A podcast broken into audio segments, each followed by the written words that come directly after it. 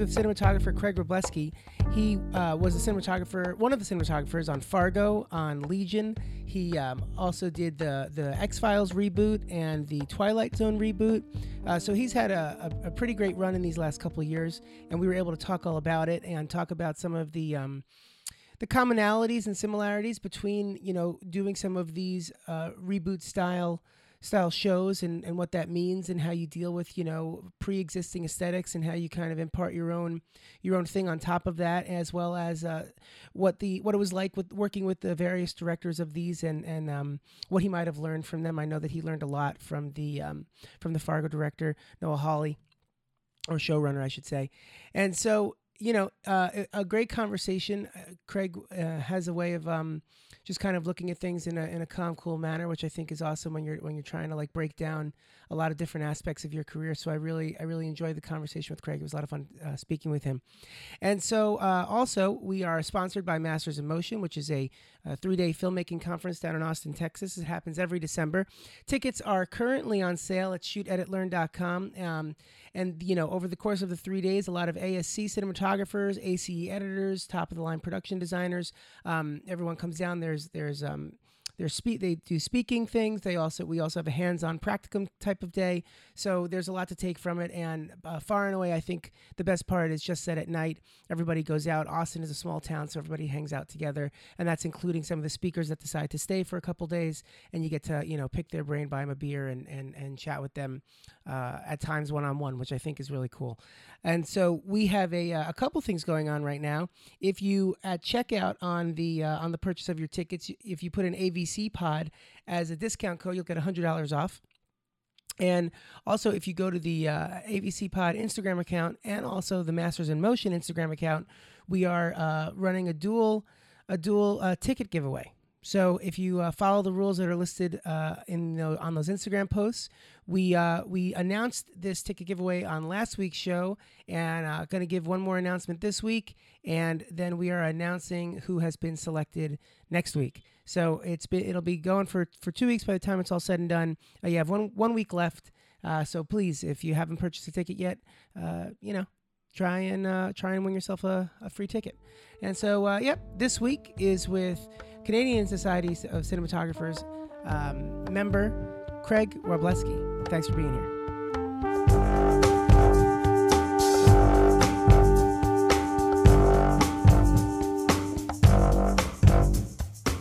So you're in Toronto right now doing Umbrella Academy? Yeah, I'm working on season two of Umbrella. I've been here since June. Uh, it's going very well. Season one was a blast, so I'm happy to be back for season two. Yeah, that's cool. How, how far into uh, shooting season two are you? We're just a little past the halfway point. I'm we're shooting episodes uh, six. Hang on, let me get the math right. Six and seven right now. How long is the uh, does the season take to shoot? Uh, we I wrap up mid November, and they've been shooting since uh, May. So, not sure what that is. Six seven months. That's awesome. Um, yeah. How when when when did you shoot the first season? How long ago was that? Uh, that was last year. They started in January and we wrapped up in July. And uh, what do you what do you particularly like about working on this one?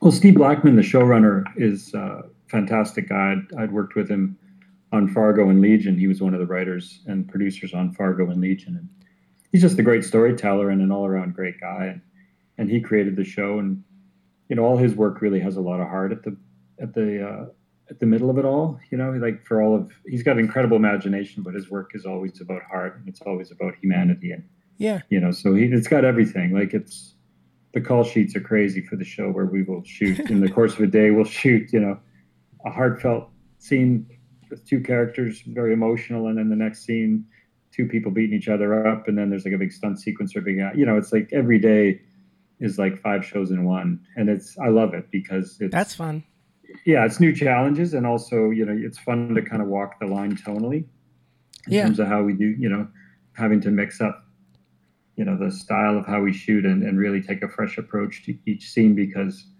everything is so tonally different and you know it requires a different touch it's, it's certainly not a cookie cutter show by any stretch of the imagination yeah and that's that's really nice to have that type of um, longevity with the collaborators i mean i think yeah. that, that makes all no, the difference it's a really good family. You know, it's really good people, and everyone really cares. And you know, they're all filmmakers, and they really care about you know doing the best job possible. So it's nice to be amongst that kind of energy too. Yeah, that's cool. I I've in looking over in like preparing to to chat with you. I was looking over, you know, your your career and your IMDb, and I I thought it was so interesting. Just like in the beginning, that it seemed like um, to go all the way back.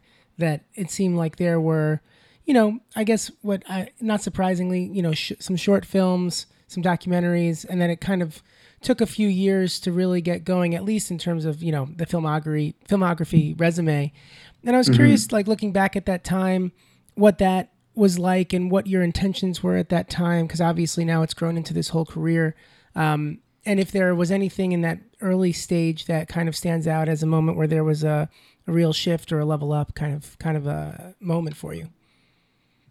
Well, it happened kind of early because I graduated from uh, a college that was essentially was like a community college. It was a fairly small school, and they were teaching television. Hmm.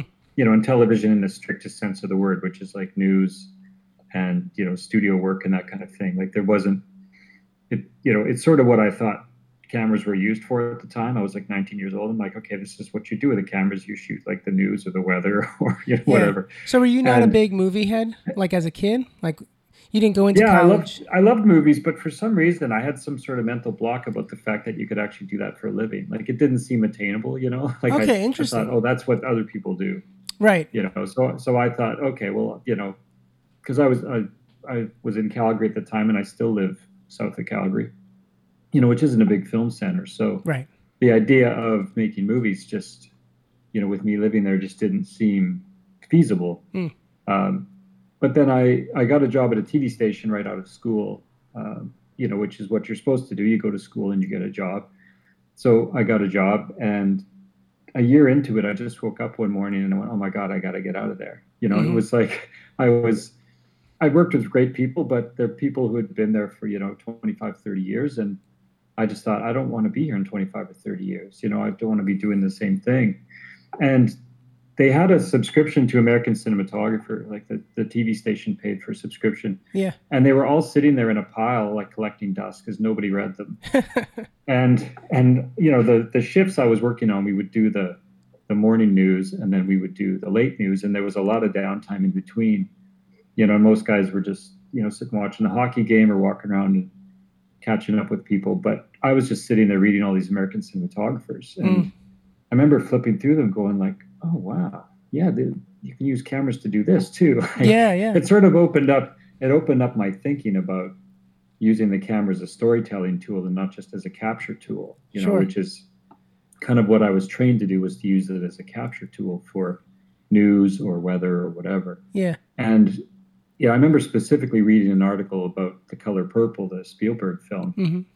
And I remember seeing like these images of where they're creating fake snow and you know, and how they did like the sunflower field sequence and all this. And I'm just like, hang on, like this is really cool. like I, I became really fascinated with it. And I think it was all part of my thinking to quit the, the, the TV studio to say, okay, like this is a road I want to go down. And how, how old were you when that I'll thought ever came? get there, but maybe I will.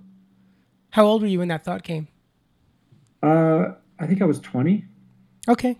I, yeah. I, graduated from school when I was 19 and I got the job right away. Mm-hmm. And, you know, I was a 20 year old working amongst, you know, 40, 45 year old yeah, guys. And like an ENG I was a keener and everybody's giving me a hard time about being, you know, yeah, look, he's, you know, he's a keener, you know, brown nosing, you know, yeah, yeah. stuff.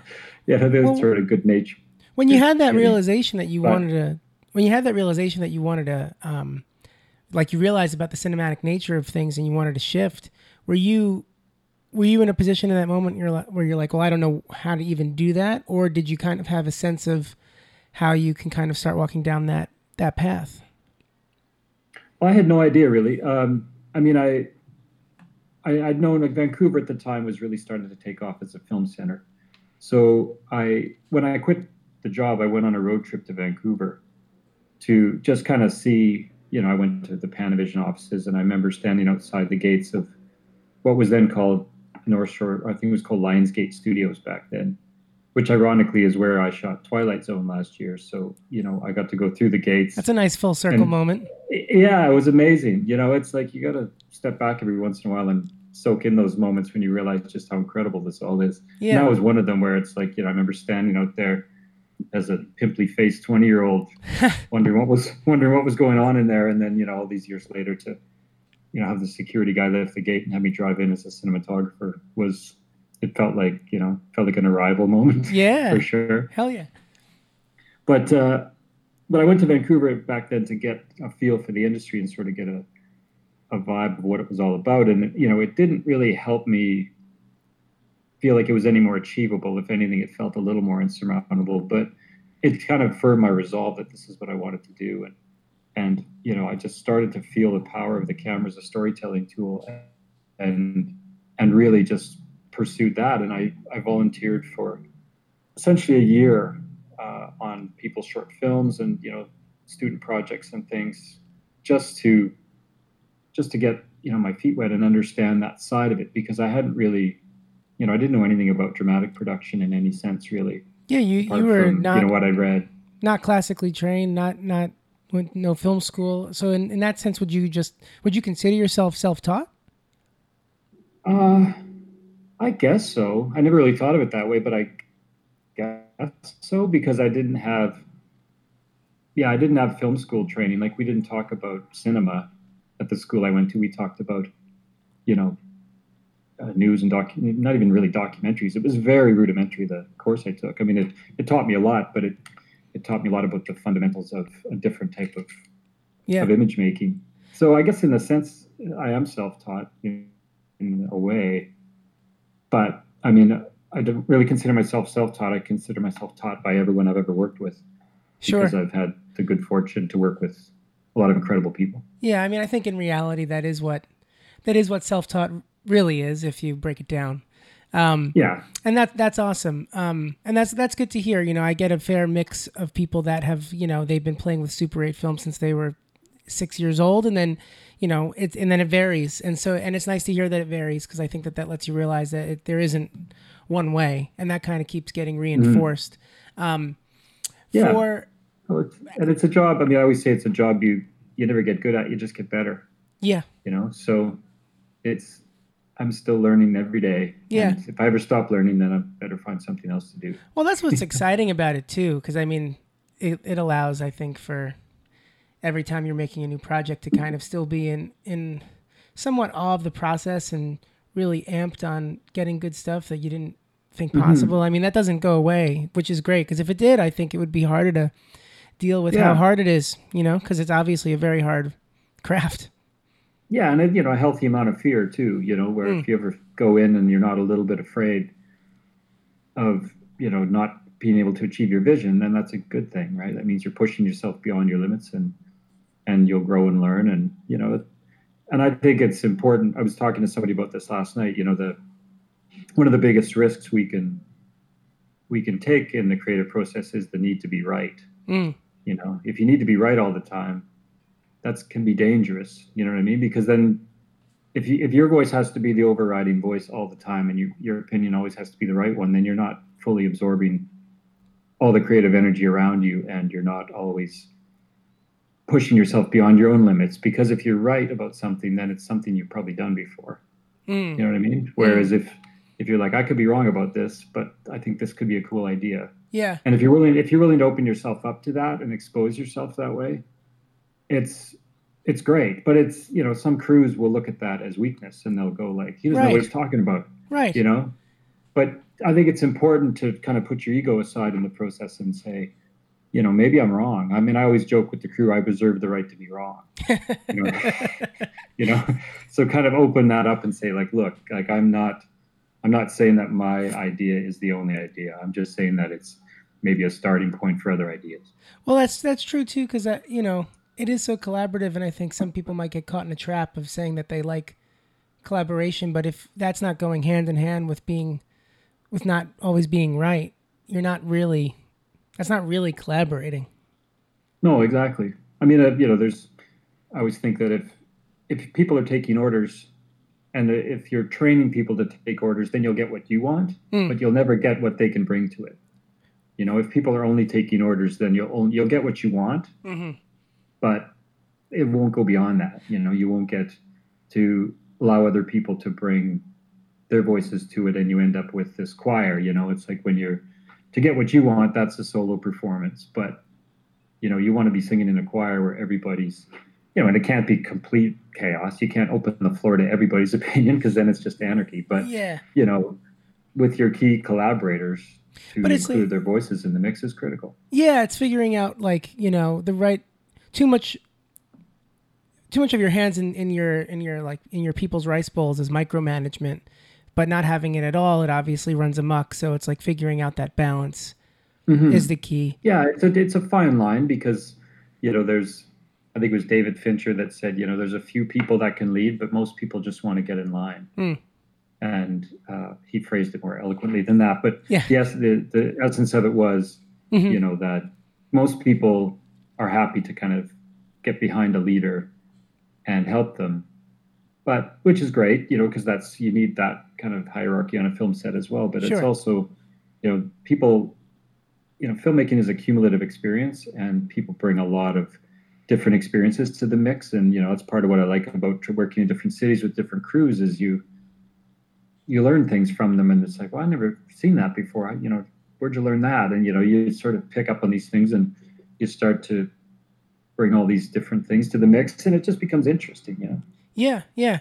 Well, going back to to to where you were on that track, just moving forward a little bit, where do you when do you think you had a um a project that for the first time was felt like, you know, a step forward for you? Um, and it might not necessarily be that big of a thing, but it was the one where like you felt really challenged and you felt that you rose to it and that there was um I don't know, maybe the the what happened afterwards from the success of it might have brought you to the to another place. Like what what was the first project that rings a bell where it had that type of career affirming uh, moment for you?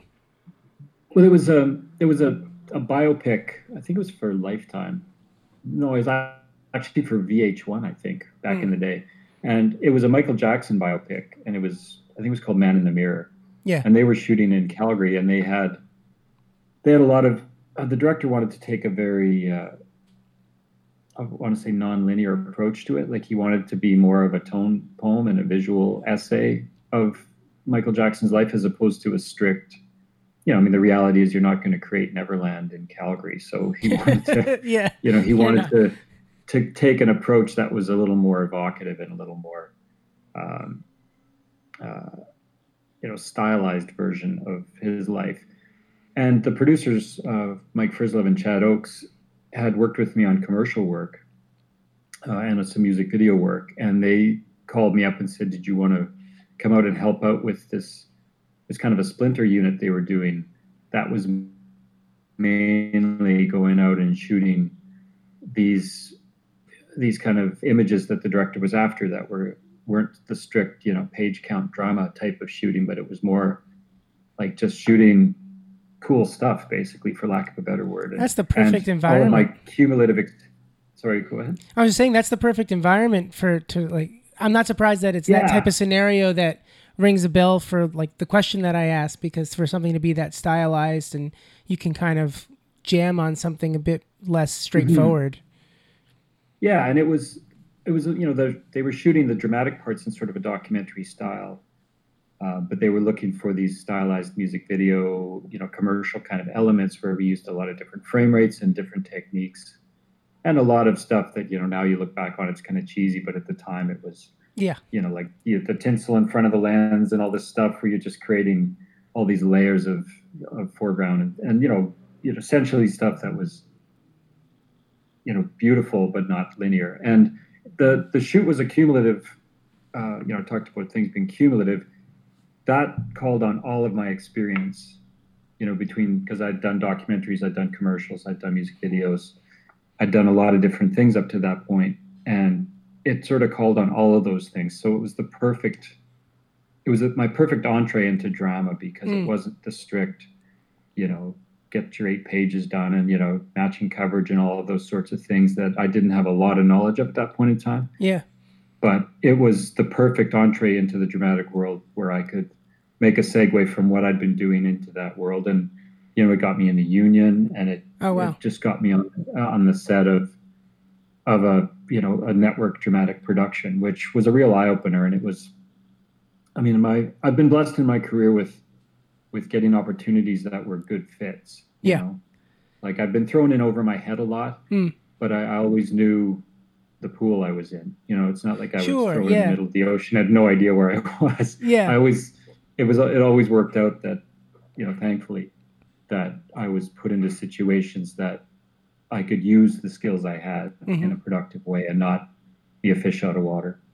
That's awesome. And it, it's cool that the opportunity allowed you to get into the union and then did the um did the piece itself have um outside success more more than you people thought it was going to have was a, was that a part of how it helped you or? I, I feel like it did. I mean i it it introduced me to uh, a lot of people that i that i you know still work with and mm. still know. And it also showed mike frislev and chad oakes that you know the producers that I could live in that world because they'd known me in one world and then they put me in this other world and they saw that I could I could do well in that world as well. That's and so that huge, led to you know to other dramatic you know they they offered me some other films, you know, I mean, sort of the you know, 50 day really run and gun style shooting kind of projects, which again worked because I having done documentary work, you learn to be quick on your feet in documentaries where you know you've got to walk into a room and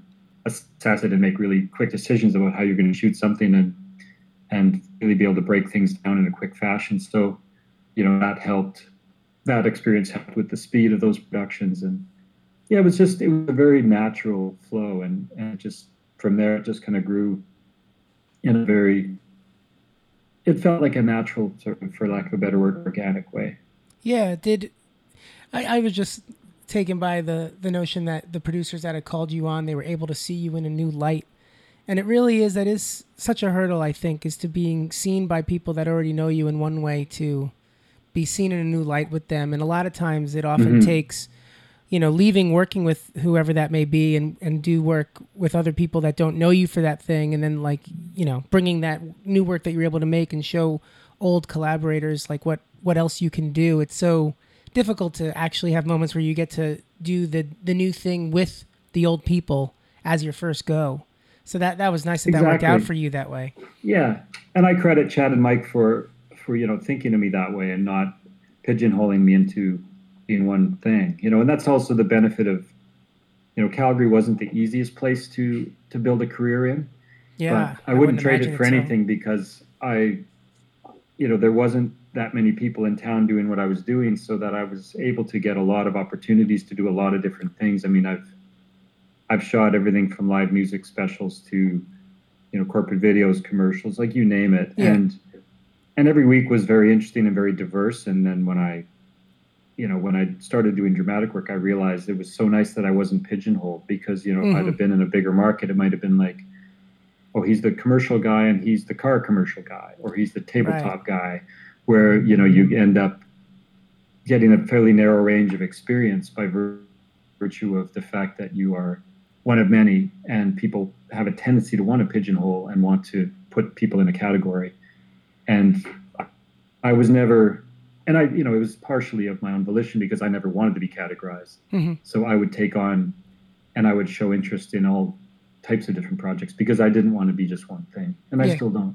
yeah so you were doing that proactively trying to fight against being pigeonholed.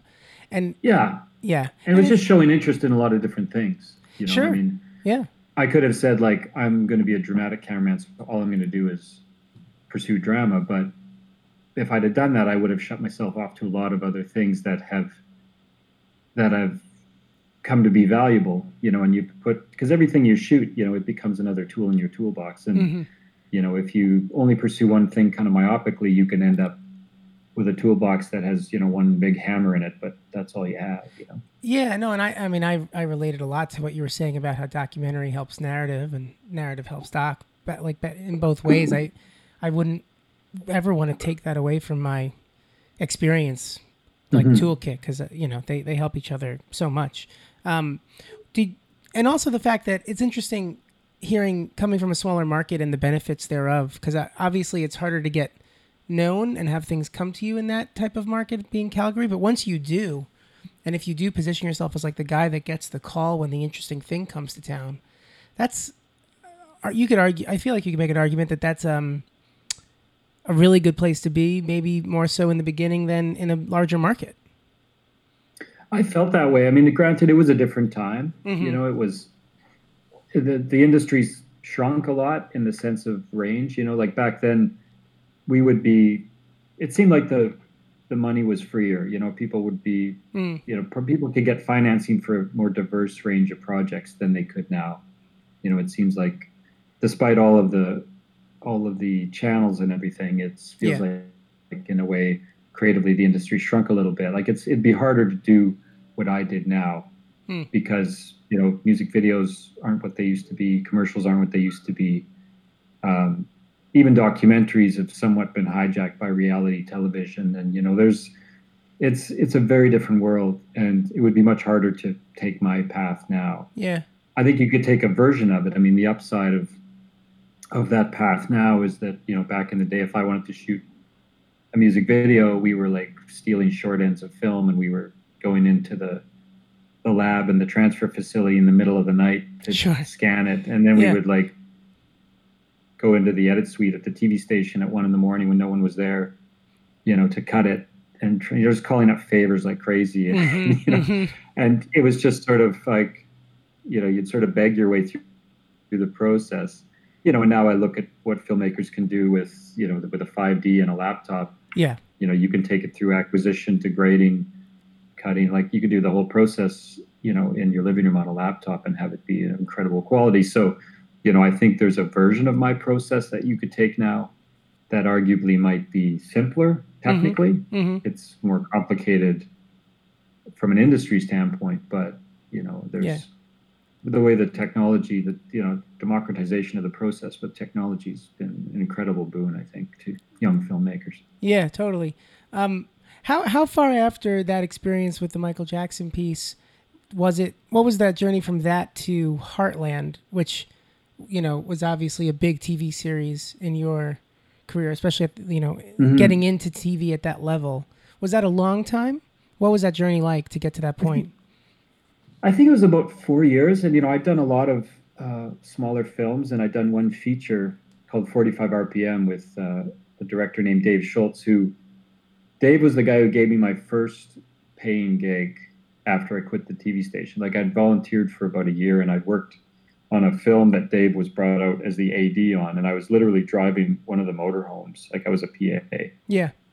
And for some reason, we we hit it off, and we got along. And Dave, you know, I talked to Dave, and he was he's like, "What do you want to do?" And I'm like, "I want to shoot." And you know, that's well, tell me what I want to do.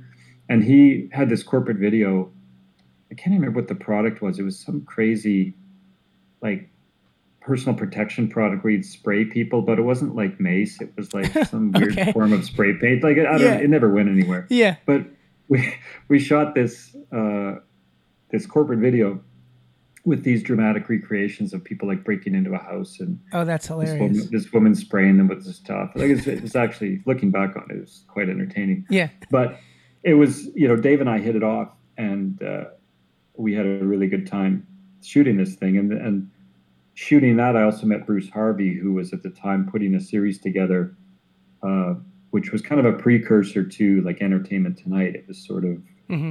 The Canadian version of it, where you'd go to film sets and interview stars. So I met Bruce, and Bruce hired me to shoot this series called Real TV, which was this Entertainment Tonight type of show.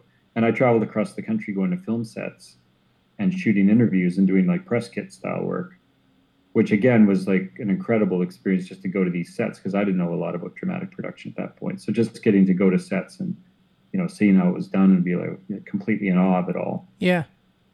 Uh, but any so you know we did that series and that was fantastic. And then Dave was putting Dave's a great writer and and a great director and he had this film called 45 RPM and he'd been following me and you know we kept in touch and he knew I was doing drama and he contacted me about shooting this feature in Saskatchewan called 45 RPM, which you know was like a single camera 35 millimeter film shoot. And I'd been shooting film, you know, I'd sort of picked up shooting film on commercials and that kind of thing. So, you know, I I'd been knowledgeable and experienced in shooting film. And he said, I want to shoot this 35 mil and I want to finish it photochemically. And you know, it was a great.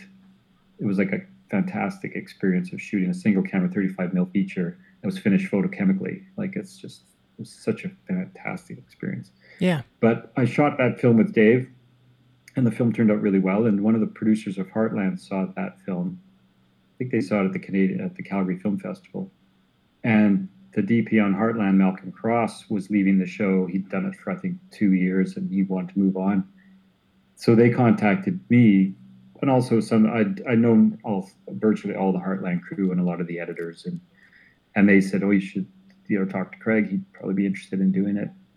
And it was fortuitous. I mean, I've been so fortunate in my career. Like I, I just got horseshoes because this was 2009 just after you know the big economic collapse when basically commercials fell away to nothing. Yeah. And I, I had a really rough year where basically my whole kind of world fell out from under me. Like music Really? videos had kind of gone by the wayside. Commercials all of a sudden just stopped because Mm. people stopped spending money. And the kind of you know low budget feature world that I'd been living in was was falling by the wayside as well, just by virtue of the way Hollywood was going and you know TV was starting to to take over and so it was fortuitous that Heartland came along because I'm not entirely sure like I was in this period of like I'm not sure what I'm going to do now Right. and I was con- contemplating moving to Vancouver and all sorts of things. And then Heartland came knocking, and I they sent me out to shoot. They said, well, "Just can you go shoot some establishers for us?" And it was kind of a a bit of a test. And I went out and shot some beauty shots for them and things, and you know, and then And that led out. to me getting offered the show. And and uh, you know, I can't thank them enough because. I mean, I've, I've I've watched this show and I always thought, you know, I'd love to shoot Alberta for Alberta Mm, yeah. because I've been shooting yeah. I've been shooting Alberta for Montana and shooting Alberta to be Wyoming. Sure. shoot- You know, all these other places. And it's like I actually get to shoot my home province as my home province and, you know, a chance to show it off. You know, and to be, I mean, Heartland wasn't a big budget show, but the production value, you know, I was talking to the producers and I said, the reality of this show is that we shoot on the same sets that they shot The Assassination of Jesse James, Legends of the Fall, yeah. you know, we go to the same locations in the mountains and, Yeah. and in the foothills that they shot at. So we basically they have these feature film production values just sitting there waiting to be shot, you know, and I said we need to seize that opportunity. And you know there's a real chance to give the show a sense of scale and a sense of of uh, you know feature filmmaking that is sort of built in. And and they really responded to that and the you know the whole crew got behind it and a lot of the crew had worked on those other films. So you know it, we tried to make it a sort of epic and grand as we could. It's it's interesting that um, that's how you kind of came to your first major uh, TV opportunity. I, I a few weeks back was speaking with Adrian Correa, who shot the second season of Glow, and it just reminds me that you know a couple years he was mentioning that a couple years prior he was wondering if things were really gonna work out and if he needed to maybe start teaching instead. And it's and it's it's nice to hear this from people who, you know, on paper it looks like it was always steady going and to hear that it that it's not i just think it's really nice to reinforce with people because it's such a it's such a difficult career and it, it's not possible for it to always be um, from one positive moment to the next um, so you know it's just nice that for, for you to share that because I, I think it's important to that it gets discussed because there's not a lot of arenas for it to Yeah. be discussed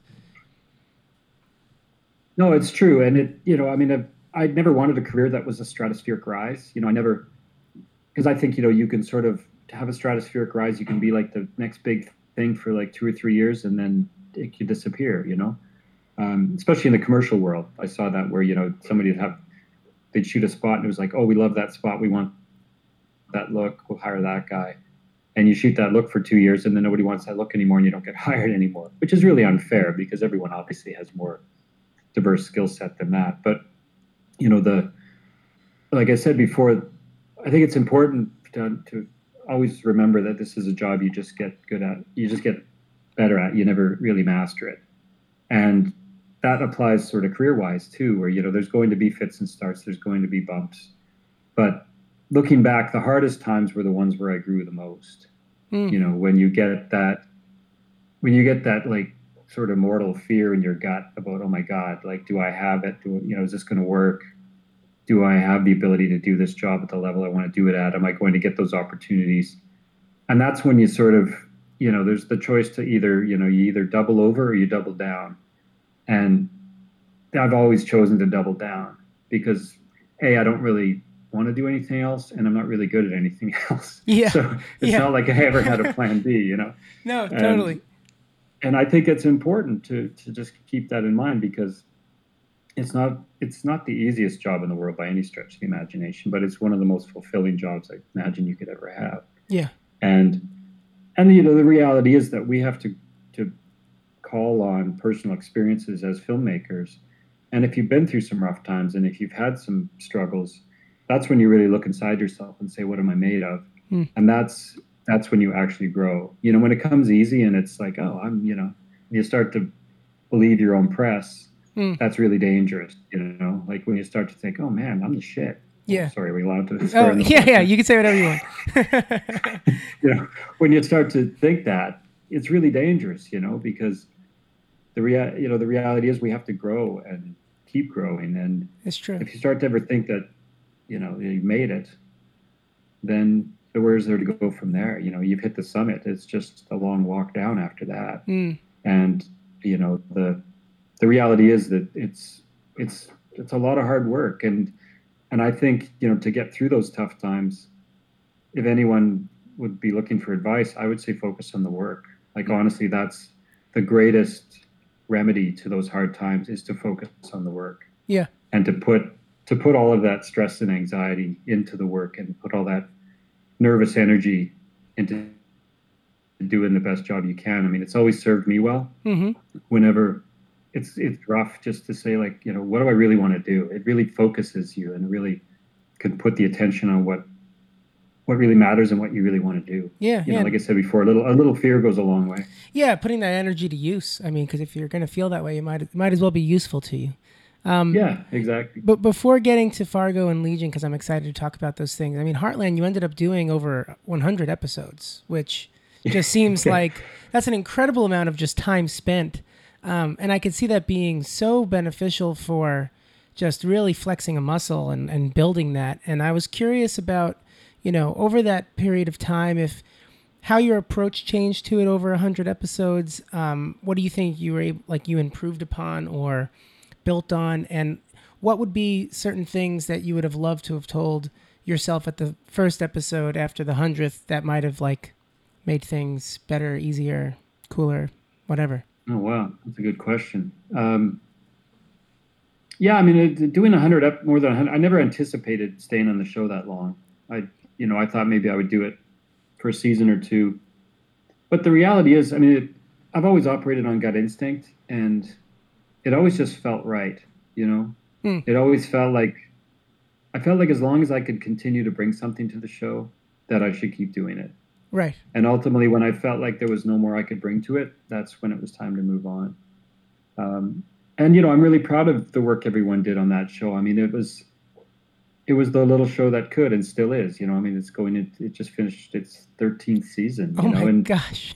I wasn't aware. and of part of the I know it's crazy. And part of the challenge of the show is that it's kind of like comfort food for the audience. You know. Sure. it's It's like a Grey's Anatomy or something, but in the mid, in Yeah. the uh, wi- you can't really change that recipe that much. You know, you Yeah. can't like every year every year when I go into to do the color grading on the first episode of the new season, I would go in and I'd try out all these different looks and talk to the colorists. Just like maybe we do this and it just never felt right. You know, it was Mm. always like we just that's not the show. yeah. You know, and I I could easily take that as being like, oh, we're just doing the same old thing over and over again. But the reality is, you know, if you're it, the, it's in a lot of ways Heartland is is very pure, simple, classic storytelling. Yeah. You know, it's we would just always take the cues from story, and to me, as long as you're telling the story with the camera, it's always interesting.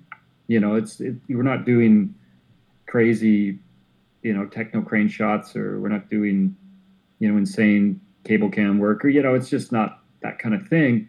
But it was always invigorating because we were telling the story with the camera in a very deliberate, intentional way, and a you know very classical filmmaking, which was kind of it was very refreshing to directors that came in because a lot of TV is run and gun and doesn't have much discipline to it, and we you know a credit to the whole crew where they they really wanted to retain this sense of of feature filmmaking. You know, Mm. even the way we lensed the show. You know, we used we did our close-ups on shorter lenses. We rarely did like big long lens hose downs where it was just like Right. throw three cameras at it and catch as catch can. That's just not how we did the show. So, you know, directors would come in and they would be like, "Well, can't I just like do this as like a two camera, just run and gun?" And I'm like, "No, it's not the show. You know, Mm. like this is," and you know, keeping that discipline to it was invigorating because it it gave the show a distinct visual feel, which you know, which holds true to this day. I mean, you can't, like I said, it's it, it's there was an immersive quality to the way we shot it that you know was really important, and it needed to feel like it was a a postcard, and it was there had to be an aspirational quality to the audience. There had to be a lot of things that that kept it interesting, and you know, what the reality is, it really resonated. I mean, that show was broadcast in I don't know, like every country in the world, and Yeah. You know, I've seen like Italian versions of it where, you know, the characters sound like mobsters or something. Like it's Yeah, just yeah. really funny, you know. Man. And the and you see like international versions, and you see the responses from people from all over the world, and you know, it's it's easy to underestimate that show, and it's easy to underestimate what we were doing on it. The world needed a uh, Canadian Western operatic drama. You know, who knew? Yeah. But that's what the world Well, and also, you know, the crazier the world got, the the more Heartland resonated with people. sure. Yeah. you know, Yeah. because it's everyone would love to live in a world where the solutions are, you know, are fairly simple and can be tied up in the course of a one-hour episode. You know, Yeah. like it's because you know TV, It's- it's comfort the rise food. of the anti-hero in television and shows like Breaking Bad. Some people just want a show where you know everybody's a hero. There's no anti-heroes. Mm. Well, I was going to ask because you know, in terms of like a segue into Fargo and and Legion, that you know, did those feel when Fargo came, even maybe going into it mentally, knowing that you know the type of um, content that that was and the history that that that that story had, you know, did that feel like you were taking a big level up in your career on one hand, but then also just in terms of like the work and what was to be expected of you as a cinematographer on the other? And maybe it wasn't that as as big of a leap hearing you describe like what cinematic techniques you brought to Heartland or what what was that like to go to, to walk into Fargo? Well, I think I think your question basically nails it. I mean, it was it was a I sort of jumped two or three steps in the the sort of progression by going from Heartland to Fargo because it you know to go from a smaller Canadian show that you know had so obviously we had to answer to certain people, but when you go to a show like Fargo, it's bearing a lot more scrutiny Sure. and you know you're working for an American network, you're working for you know a very demanding showrunner in Noah Hawley, who is just a genius, and you know I learned so much from him. And you know it was intimidating, and I was intimidated. I'm not going to lie. I mean, I, you know, I was put into a world again. It was like I was thrown into the deep end of the pool, but I felt like I knew always knew how to swim Hmm. because the reality is I'd sort of been preparing my whole career to shoot Fargo How do you because I'd always been a fan of the Coen brothers. Hmm. I'd always been a huge fan of Roger Deakins. Mhm. And not that there is, you know, a direct comparison in the linear sense, but the work we were doing and the way we were shooting Heartland is not that far removed from the way Fargo was shot. You know, there's a there's a sense of discipline to Fargo. There's a sense of precision. You know, it's not about shot count. It's about making your shots count Mm-hmm. and you know a different way of filmmaking you just Mhm.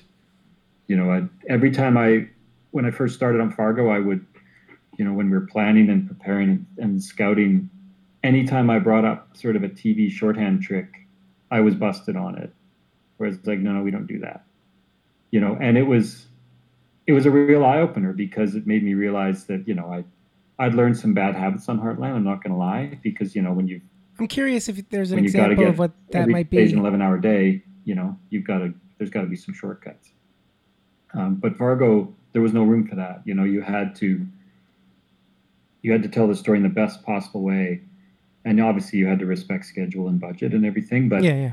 you know they weren't interested in any shortcutted version of it What what were those examples of just bad habits that you needed to let go of? Well, it's just, I mean, the, the one thing it, you know, I there was a point when I was preparing my second block. I'd shot a block of two episodes of Fargo, and I was preparing this, my second block. And Noah Hawley, the showrunner, came in to my office and sat down, and you know, without notes or anything, pr- proceeded to give me a very detailed breakdown of what didn't work about what how I'd shot the first two episodes. Oh, and wow. it wasn't it wasn't at all malicious. It wasn't at all critical. It was just like, okay, here's how we can improve. Hmm. And I'd wish if he, he, just came in. I mean, there wasn't a, a, scheduled meeting, but I I wish I had the time to start and record on my phone because it was a master class in storytelling. Wow. This you know this breakdown of how how you know how important point of view is in a scene, how important it is to include only include information that's critical to the story. You know, to not have you know to not shoot anything that that isn't driving the narrative forward. Yeah. You know, there was some there was a, I remember one specific instance where we were with a character in one scene and then we cut to another scene and the character walks into that scene but the character wasn't in the first shot of that scene the way we shot it. Where I don't know, I don't know if I'm describing this well, but like we went out on a close up of one character, and then it's supposed we're supposed to carry that character into the next scene. But the way we'd compose it was we'd started on some other characters, and then he walks in the background, and he's like, well, "I don't, I don't want to do that because I want to be with that character." Mm-hmm. And now you're bringing in other people, and it's not their scene; it's his scene, so it has to be his entrance. Mm and it's some you know it was something where i mean it seems obvious now but at the time it was a revelation to me about whose scene it is right. and point of view. You, the importance of where you put the camera and point of view on that shows everything you know yeah. because you really need to be with those characters and there needs to be you know the audience needs to be taken through the story in in a way that is always pushing the narrative forward and is always emotionally true. And you know there's certain you know you can get away with with that on some other shows, but there's just nowhere to hide on a show like Fargo because the writing is so tight and the scripts are so precise and detailed that you know you, if you miss something, you notice. Whereas on some yeah. some scripts, they're not that tight, so if you miss something, you don't notice. You well, know? that's what's so great about that type of. I think why those stories tend to resonate the most, and why everyone like what kind of pushes that type of storytelling into the prestige television category is the level of intention and exactitude of every single thing was done for a, for a reason. It isn't just either willy nilly or because well it looked pretty so we did it. Like there, everything exactly. had to be layered five five ways deep um, as yeah. a prerequisite to even being considered. Um, mm-hmm. And that you know, I think as a practitioner of the craft, like when you get to watch that in things, you're just like, I don't know. I just find myself I appreciate those so much because I'm like I I just know how hard that is. Just so many di- and from so many different departments and you know to be a part mm-hmm. of those types of um, projects, I can only imagine how much everyone is has to be so dialed in for that yeah. to work and uh, have that no, result. And, and you see people, you know, they they bring a different game to it. You know, I I worked on Fargo with people that I'd worked my whole career with, and I saw them bring a different level of their game to that show because the reality is on a show like Fargo, everyone's working to rise to the level of the material. Yeah. You know, because the scripts are so incredible. I remember reading those first two scripts and just going, "Oh my god, like this is the best thing I've ever read." Like it's mm-hmm. yeah. And it's so vivid and it's so clear the way it's written that, you know, part of it is just stay out of the way of it, you know, like just not don't get in the way of this story because it's there. And if you're if you're respectful of it it'll turn out well. But it's when you if you if you try to inflict yourself on this it's only going to hurt it. You know and that's that's why when i was saying that i feel like i prepared my whole life for fargo it's because i've always viewed the camera as more of a sniper rifle than a machine gun. Mm-hmm. you know it's a very precise tool. That. and it's it's not something you know, I, mean, I always I always joke to the camera operators, you know, you got to be careful where you point that thing, because, you know, because it's a very precise tool, and you you just don't you point you don't point it at just anything. You right. point it at the story. Yeah. And and Fargo was, you know, the the culmination of that thinking. Totally. Where, you know, the the story was so clear and precise, precisely crafted that all we had to do was point the camera at the story and we were getting off to a good start. Yeah, that's awesome. Um, and very that feels very um, Deakins esque, and no surprise that Fargo is where that got instilled. Um, mm-hmm. And I and I read in an interview that you gave about how you were initially brought on, not you know like doing some second unit stuff, and that it and that it worked up to um, to you know DPing proper episodes. And I'm always curious. You know, I think sometimes people might not want to take on that type of role if they just you know view themselves well. I'm I'm a DP and I don't want to be doing that kind of thing. But obviously, that worked out great for you. And how, why do you think? How do you think your approach, um, just in general, even when you were doing the like second unit, um, why did that build for you into being the the main unit DP eventually? Like, what what were you, do you think you were bringing to it that was working out?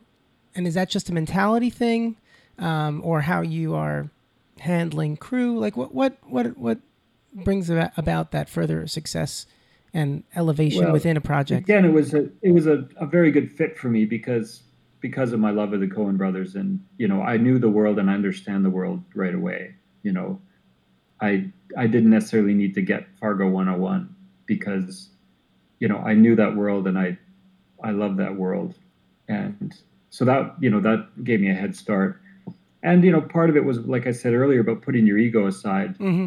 and and looking at an opportunity and saying like you know shooting second unit or inserts on a series like Fargo is not beneath me by any stretch. No, you know, it's an opportunity not. to work with incredible filmmakers. Yeah. And and the reality of the way the second unit work went is that you know, it started out with more traditional, you know, establishing shots, drive-bys, inserts, those sorts of things. And it just gradually evolved and grew into doing more substantial work. And I was working with John Cameron, who's amazing. He's one of the executive producers on the show, and we really got along well. And it just was a very natural evolution into, you know, I think the reality is that Noah felt that I understood that I knew the show, you know, that I understood that world. And I think John Cameron, who had worked with the Coen brothers, you know, saw that I, I knew what they were trying to do and I understood the world and I was a it was a fairly seamless fit, you know. And I don't, I bring, you know, I I take my work very seriously, but I don't take myself very seriously. Hmm.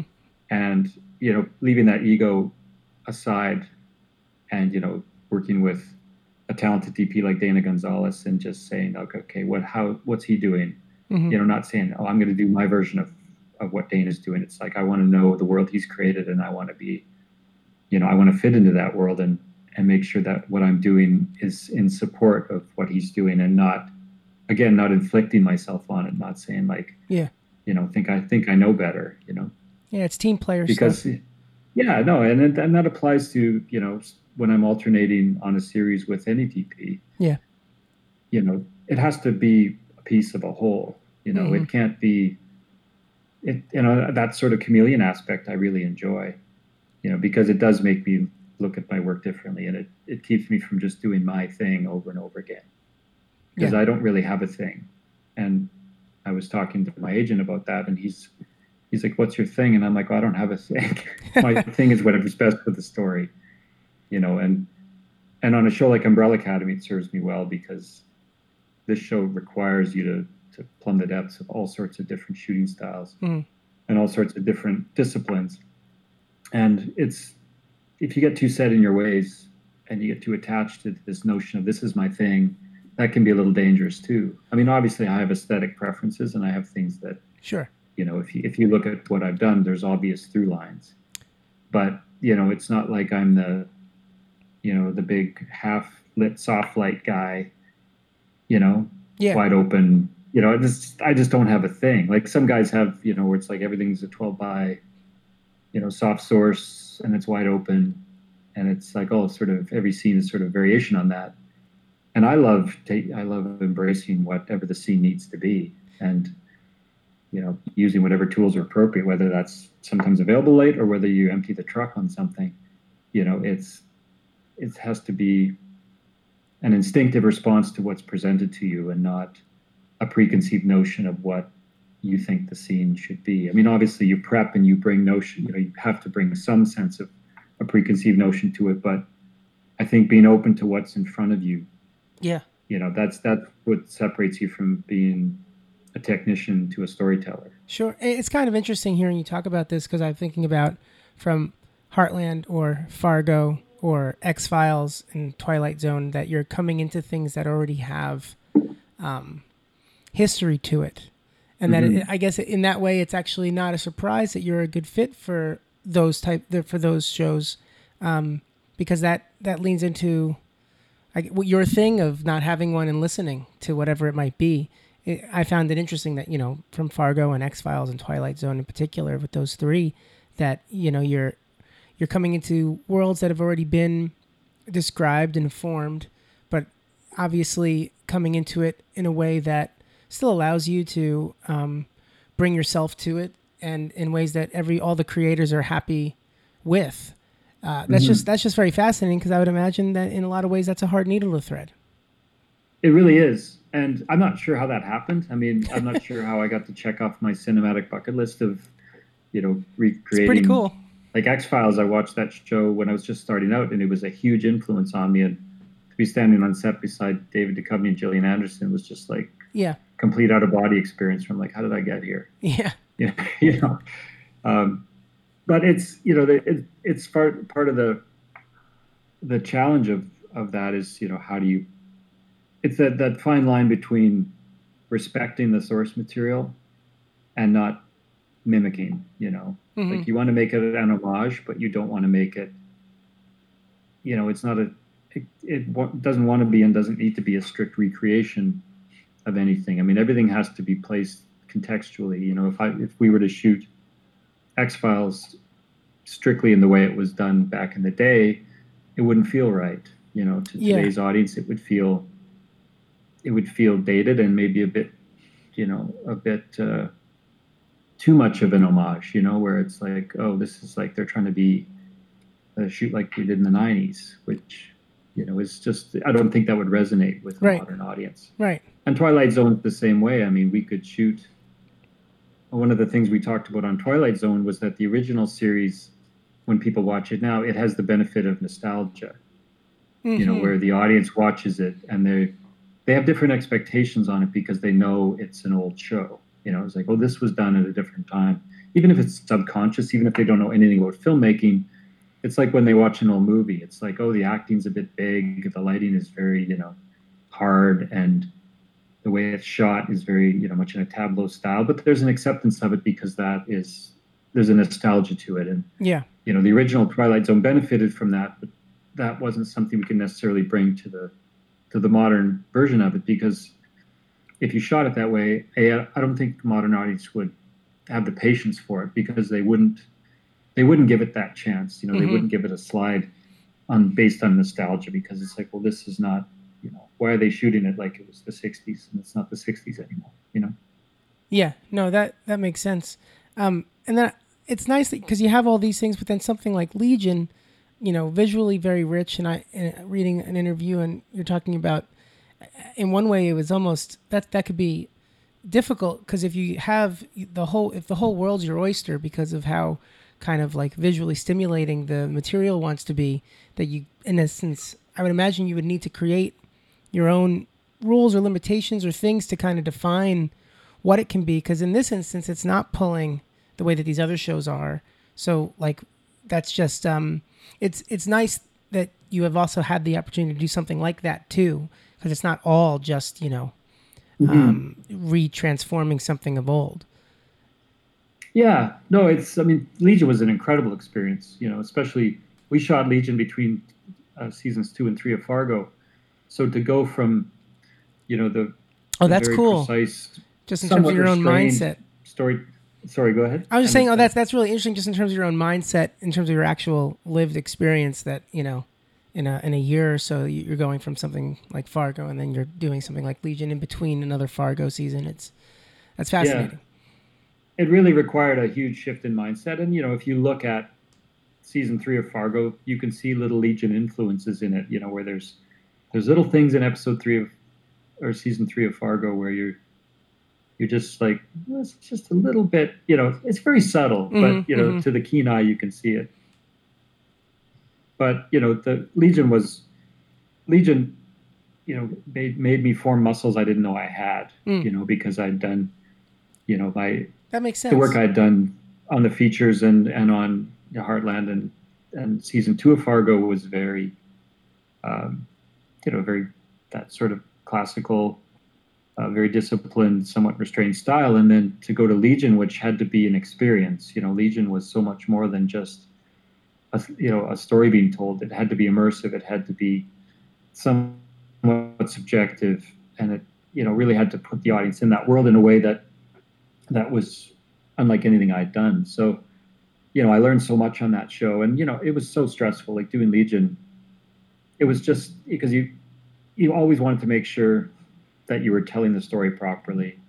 And you wanted to be using the right tool to tell that story. And you know like you said on the surface you'd be like oh you know you could open the whole toy box. But then you realize that you open the toy box and you're faced with all these toys And it's like well only one of these is the right thing now Yeah. what, which one is it Yeah, you know? yeah, it's hard. and and that was this you know that we had unbelievable meetings on that show about you know i'd never i'd never worked on a show that had, had altered my perception of the world around me the way legion did Hmm. you know i would you'd have these these meetings where you would talk about it's sort of the human experience in the most abstract ways and the most nonlinear ways. And it was very it was an incredible incredibly uh, a creative experience but also incredible on a cerebral level because the scripts are so so cerebral and so deep and you know really mine the depths of the human experience in a way that is so different than than a lot of shows I've done. So, you know, I've just I remember just being really stressed out a lot, Yeah, but I also remember having a really great time, uh, and just really, you know, just having my my boundaries expanded the way it did, and you know, and that has since gone on to, you know, if I hadn't done Legion, it would be much more difficult to do Umbrella Academy. yeah, You know, like it would be a much bigger leap for me to go, you know, and Twilight Zone as well. You know, like there's a lot of there's some interesting through lines in my career that are not conscious choices. Hmm. And you know, like there's a bit of, you know, X Files begets Legion begets Umbrella Academy, you know, and there's a bit of you know, Twilight Zone Legion begets Twilight Zone and vice versa. You know, it's just really interesting and again, it's nothing that that has been conscious. I think it's just been, you know, like I said earlier, focusing on the work and having the work kind of lead in different directions and and resonate with people in ways where they're like, okay, I think that guy can do this. Yeah, You know, like Steve Blackman seeing my work on on Fargo and Legion to bring me onto Umbrella, which is in a lot of ways an amalgamation of those two shooting styles because there's a very beautiful classical formal structure to Umbrella and with these insane flourishes of complete insanity and you know the bonkers stuff going on that you know again those two experiences kind of merge into one on a show like Umbrella and you find yourself calling on all of those muscles that you that you built up doing those shows. yeah.